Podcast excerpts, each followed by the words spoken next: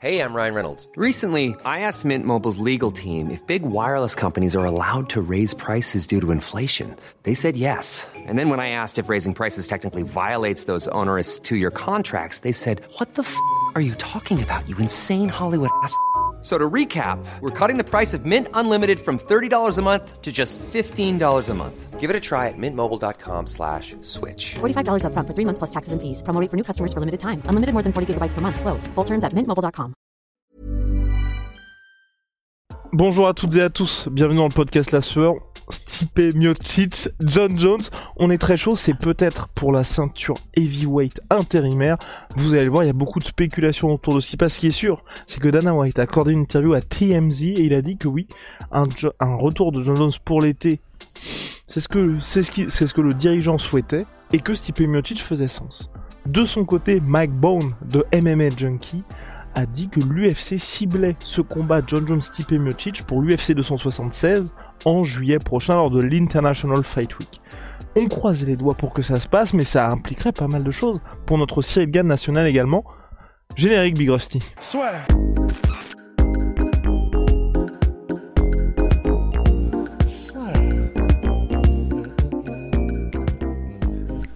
Entre dans l'octogone avec Unibet. Qui sera le vainqueur du combat En combien de rounds Fais tes paris sur l'app numéro 1 et profite de 150 euros offerts sur ton premier pari. Alors, et là vous, vous allez sans doute vous dire, et vous aurez très très raison, j'ai envie de dire, très bien raison, plus que très bien raison, même très beaucoup raison. C'est que Rust a l'air beaucoup trop calme par rapport à l'immensité de cette news, mais c'est parce que Rust n'a plus envie d'y croire. Il veut voir des contrats signés, il ne veut pas des promesses en l'air. Il a trop été déçu par le game. On dirait une introduction de ces deux films d'action en voix off. Bah, en fait, le truc, c'est que je, ça, fait ben, bientôt deux ans euh, qu'on nous annonce qu'il arrive dans quelques mois. Donc, tant que j'aurai pas l'officialisation, je, je n'y croirai pas. Je, voilà, parce que j'ai plus envie d'être déçu, j'ai plus envie qu'on avance dans les mois et on commence à regarder sa montre, on commence à taper du pied, ça ne vient pas, ça ne vient pas. Et au final, euh, pour apprendre que ce sera Miocic versus Blades ou un truc comme ça pour le titre intérimaire, j'ai qu'une envie, c'est de voir Jones en poids lourd, parce qu'on a tous envie de voir Jones en poids lourd. Mais euh, voilà, ça, fait littéralement deux ans qu'on nous annonce que dans quelques mois, euh, peut-être, euh, pourquoi pas, on sait pas, euh, il arrive, tu vois. Donc, euh, ce serait génial, ce serait parfait au niveau du timing. Là, il a eu tout le temps du monde pour s'entraîner et bah, ce serait, ce serait, ce serait l'idéal, quoi, comme adversaire aussi, puisque Miocic, il a ce statut de bah, meilleur poids lourd de tous les temps pour l'instant à l'UFC, hein, je crois qu'on peut le dire. En même temps, il est sur la pente descendante, mais il reste quand même tellement en place que battre Miocic, ça veut vraiment dire quelque chose. Donc c'est parfait pour John Jones pour un combat de retour parce que entre guillemets il est euh, théoriquement prenable puisqu'on a tendance à penser qu'il est un peu plus sur la phase descendante quand même de sa carrière. Et si tu le bats, tu as battu un énorme nom, ce serait parfait pour John Jones. Et surtout que John Jones est très chaud par rapport à ce combat. Souvenez-vous, il y a quelques mois, il disait qu'il était prêt à revenir face à Stipe Miocic. C'est Stipe Miocic qui avait dit ça m'intéresse pas parce qu'au regard de mon statut, si je reviens, c'est pour la ceinture là, vous le savez. Francis Ngannou s'est blessé lors de son training camp face à Cyril Gann, opéré dans la foulée des ligaments croisés, donc il est absent au moins jusqu'à toute fin 2023, euh, 2022. Ce qui est le plus probable, c'est qu'il revienne en 2023. Donc l'UFC qui avait attendu trois mois pour faire un, un titre intérimaire entre Cyril Gann et Derek Lewis va bien évidemment, selon toute vraisemblance, faire un nouveau titre intérimaire. Et là, ça aurait du sens parce qu'effectivement, le champion est absent pour une longue durée. Et donc, Stipe Miocic, John Jones, on en parlait aussi avec Big Rusty il y a quelques mois. On disait, ben oui, il pourrait griller la politesse à Cyril Gann parce que ce sont deux Américains bien connus du grand public aux US, là où les gens achètent du pay-per-view, alors que Cyril, ben, il a fait pour l'instant deux événements en pay-per-view numérotés, l'UFC 265 et l'UFC 270. Et malheureusement, ce sont pas des événements qui ont énormément performé. Je dis ça pourquoi? Parce que l'UFC n'a pas, il n'y a pas eu de fuite en termes de, on va dire en termes de d'achat de pay-per-view, chiffres, et surtout, il était d'une part face à Derek Lewis et d'autre part face à Ngannou qui sont pas eux non plus des stars qui permettent d'avoir une traction énorme. Dans des proportions différentes, il y a l'exemple entre Rabib Nurmagomedov et Conor McGregor. Rabib a explosé grâce au combat contre Conor McGregor parce qu'il a surfé sur la vague Conor McGregor qui lui a apporté tout ce, on va dire, tout ce following et toute cette, on va dire, reconnaissance auprès du grand public. Dustin Poirier, quand il fait 1 million 6 en pay-per-view et 1 million 8 contre Conor McGregor à l'UFC 257 et 264, c'est pas grâce à Dustin Poirier, c'est parce qu'il y a Conor McGregor et vous n'avez qu'à regarder les chiffres que Dustin a fait contre Charles Oliveira. Je crois qu'on était à 690 000 ou 700 000. Bah voilà, la différence, c'est parce qu'il n'y a pas Conor McGregor. Donc pour vous dire qu'il faut aussi une superstar pour vous permettre d'atteindre ce niveau-là. Pour l'instant, Cyril Gann n'a pas pu bénéficier de ça. Rusty et John Jones, lui, oui. Oui. Et c'est ça qui est bien, et c'est la raison aussi, au-delà même de toutes les compétences qui font qu'on a envie de voir John Jones en heavyweight, bah, c'est que John Jones performe aussi en pay-per-view. Et ça, c'est clair que bah, c'est un, truc qui n'a pas échappé à l'UFC, dont dont on entend dire que depuis le début de l'année, c'est un petit peu alarmant en termes de chiffres de pay-per-view. Donc, ils ont besoin parce qu'en fait, on, dit ils ont besoin de, stars pour performer en pay-per-view. Théoriquement, non, parce que bah, pour ceux qui, suivent un petit peu le game, bah, effectivement, comme ils ont beaucoup de fixes, beaucoup d'apports en fixe, théoriquement, ils n'ont pas besoin. De toute façon, ils n'ont pas d'impératif de performer pay-per-view.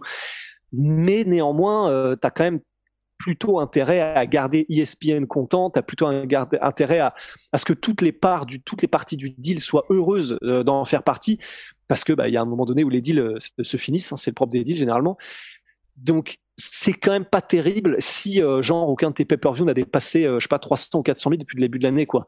Donc John Jones étant un, un, athlète qui fait bah, en moyenne je crois que c'est soit 700 ou entre 600 et 800 000 achats en pay-per-view à chaque fois c'est très intéressant et forcément l'UFC euh, bah voilà comme, commence à se dire bon ok vu le début d'année c'est peut-être le moment là d'accélérer un petit peu sur John Jones quoi. Et surtout sportivement on dit à chaque fois avec Ross forcément ça va être les débuts de John Jones dans la catégorie heavyweight. Il n'a jamais combattu dans cette catégorie là certes c'est le plus grand moins de 93 kilos de l'histoire du sport mais il faut quand même une petite rampe de lancement. Et pour moi, Stipe Miocic, c'est le combat parfait pour lui parce que c'est quelqu'un qui est complet et qui n'a pas non plus le gabarit de Francis Ngannou. C'est vrai que là, vous pouvez arriver avec, on va dire, toutes les, toutes les stratégies du monde, tout l'entraînement du monde, bah, vous arrivez avec le mec qui fait 120 kilos, même plus. Le jour où il combat, il n'y a pas plus haut en termes d'impact physique dans cette catégorie des lourds. Et un Stipe Miocic, c'est quelqu'un, on va dire, pour moi, qui est la parfaite balance parce que pour John Jones, en cas de victoire contre Stipe Miocic, ok, on sait qu'il est prêt pour la catégorie reine. Alors que Francis, c'est presque trop haut, trop rapidement pour John Jones. Et puis de l'autre côté, si vous prenez le combat euh, pour Stipe Miocic, s'il s'impose face à John Jones, c'est parfait parce que directement il revient dans le jeu. Il revient face à un John Jones qui certes, là vous pouvez dire oui, il est vieillissant. Ses dernières performances contre Anthony Smith, Dominic Reyes et surtout Thiago Santos étaient moins impressionnantes, mais qu'il a, a pris deux ans pour lui, deux ans pour selon ses dires se reconcentrer, se forger une armure de heavyweight. Donc normalement, sur papier, Stipe battrait un John Jones qui est prêt pour cette catégorie-là. Et on sait tous, malgré tous ces excès de John Jones, c'est quand il arrive dans la cage, bah il est prêt quoi qu'il arrive, quand je dis quoi qu'il arrive, vous prenez l'exemple du premier combat contre Alexander Gustafsson, même quand il ne s'entraîne pas, il est très très difficile à battre, puisqu'il gagne quand même à la fin. Donc pour moi, franchement, c'est un combat qui a du sens pour les deux, qui, en cas de victoire, bah, de part et d'autre, ça permettrait à ces deux gars de se replacer dans la course au titre, et puis surtout, tu vois, de, on va dire, ça n'entrave pas, à mon sens, euh, l'avancée pour Cyril Gann, pour Tai Tuivasa, pour Thomas Spinal, parce qu'eux, ils ont d'autres options très intéressantes pour s'affronter entre eux, et où, tu vois, patienter tranquillement, et même en common event, tu vois, par exemple, un Tai Tuivasa Cyril Gann sur une carte comme ça, c'est parfait parce que le vainqueur, il peut call out le mec qui va être en main event, ça vous apporte énormément de nouveaux fans potentiels, ou en tout cas des gens qui vous découvrent grâce à ce combat-là. Enfin, tu vois, pour, moi, c'est pas, je, je pense que personne ne serait lésé dans ces combattants qui sont plus jeunes, mais qui sont aujourd'hui sur le devant de la scène, donc euh, moi, je signerais tout de suite. Ouais, non, moi aussi. Hein. Et c'est vrai que euh, là, on,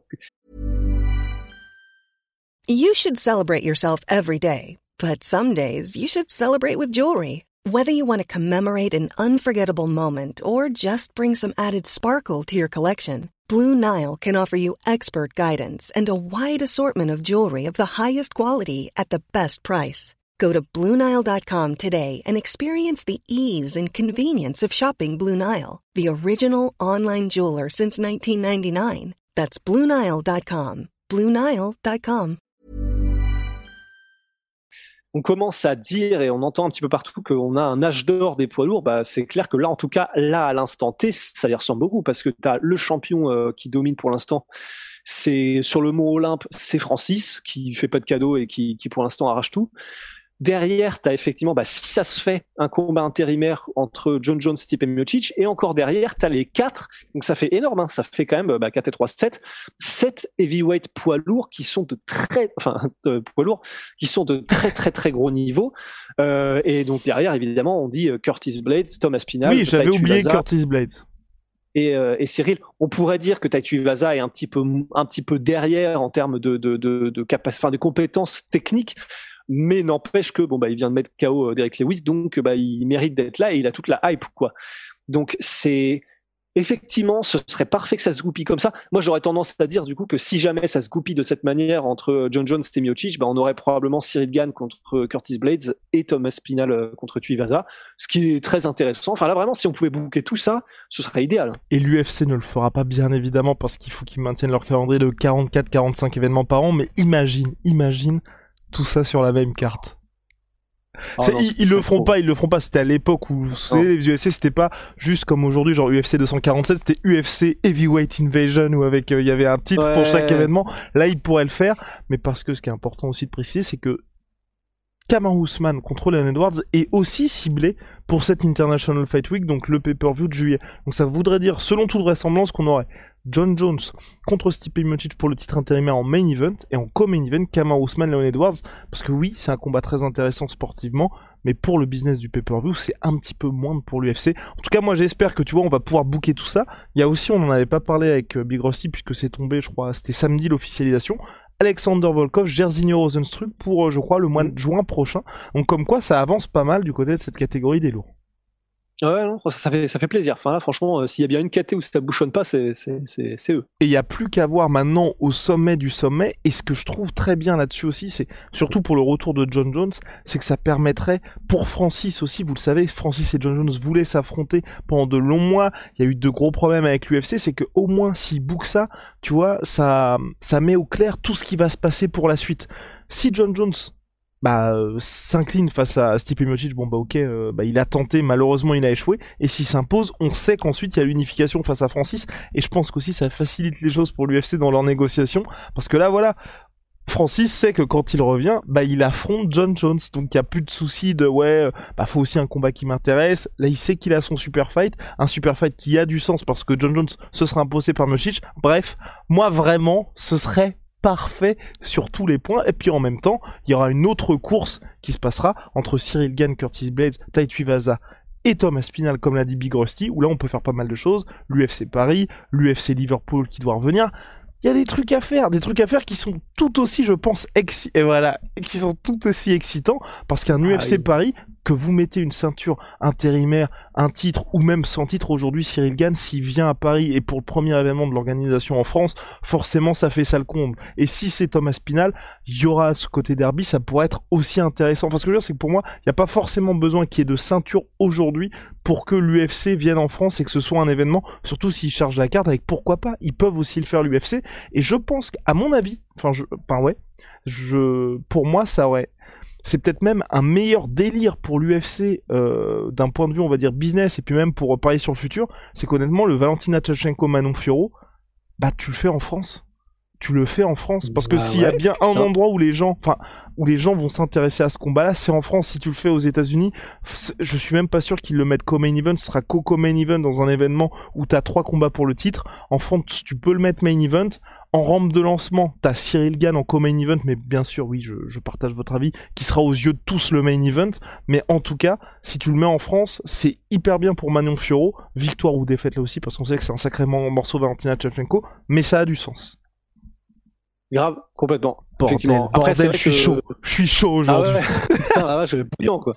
Mais après, je me dis, euh, tu penses qu'il pourrait faire ça, une carte où Cyril, qui est euh, un monstre médiatique pour l'instant, en tout cas comparé à Manon Fioro, ça peut se faire ça, tu penses? Enfin, un délire où c'est Cyril co-main event et ensuite Manon Fioro Parce que j'aurais trop peur d'un délire. Euh, je sais que c'est arrivé il y a pas longtemps, mais euh, où tu as un énorme combat en co-main event et tout le monde se barre après, ce qui serait d'une tristesse euh, insondable. Ouais, bah c'est ce qu'on a de temps en temps, mais et c'est ce qu'on a de temps en temps, ce qu'on a ce qui s'est passé à l'UFC 266 où c'était c'était Nick Diaz qui affrontait Robbie Lawler et c'était le combat le plus attendu de la carte et de très très loin. Et le main event c'était euh, c'était Valentina Shevchenko qui défendait sa ceinture contre euh, j'ai plus je n'ai plus le nom de la combattante excusez-moi mais c'était euh, et, et on s'en foutait un peu. Et puis même là, toute proportion gardée, Volkanovski contre Korean Zombie, le combat le plus attendu de la carte, c'était Ramzat contre Gilbert Burns, et de très très loin, Russ, vous vous en, sou- vous vous en souvenez sur- sûrement, avait fait sa petite enquête en termes de chiffres, et euh, le, le Coco Main Event écrasait tout sur son passage, tu vois. Donc moi, honnêtement, ça me choque pas, et surtout que là, ce serait vraiment pour le coup pour des bonnes raisons. Enfin, quand je dis pour des bonnes raisons, c'est que pour Manon Fiorot, bah rendez-vous compte là, elle, elle est dans le top 5 mondial, personne ne la connaît et elle, elle Ouais. va accomplir peut-être un truc où il y a 5 ans de ça à dire Valentina Shevchenko va perdre sa ceinture ou en tout cas va être mis salement dans le dur par quelqu'un on n'y aurait pas cru bah ça va peut-être être Manon Fiorot et pourtant elle a un déficit en termes d'image qui est énorme mais euh, bah, il faut réussir à la pousser pour la pousser quoi de mieux qu'un événement en France? Mhm. voilà. Big, Big Rusty, on a terminé sur ce sujet-là. Big out my sweet pea. Sweet protein, moins Sweet 38% sur tout my protein avec le code la sueur. Venom, sponsor de l'UFC, sponsor du One FC, sponsor de la sueur. See